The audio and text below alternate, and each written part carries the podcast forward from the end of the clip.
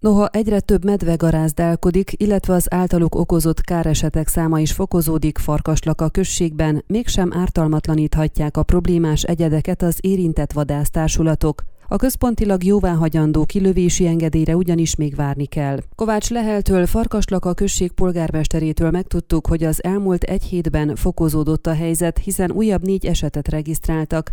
Ezúttal egy harmadik medve is garázdálkodott a község központban, tyúkokat, nyulakat és juhokat támadva meg.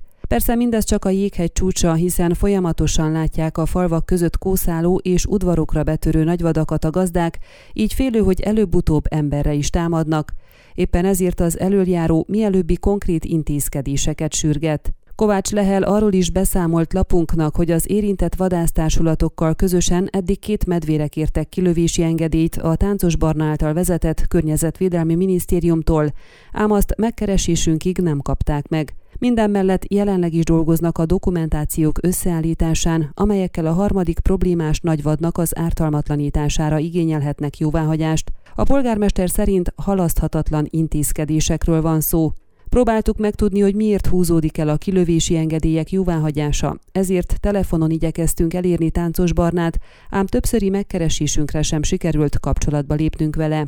Mint ismeretes, Nyikómalon falván több mint 40, Kecsetben pedig 21 bárányt és juhot sebesített meg halálosan, illetve gyilkolt le két különböző bocsos anyamedve az elmúlt három hétben, amelyek ez idő alatt más sportákon is pusztítottak házi állatokat. Ön a Székelyhon aktuális podcastjét hallgatta. Amennyiben nem akar lemaradni a régió életéről a jövőben sem, akkor iratkozzon fel a csatornára, vagy keresse podcast műsorainkat a székelyhon.pro portálon.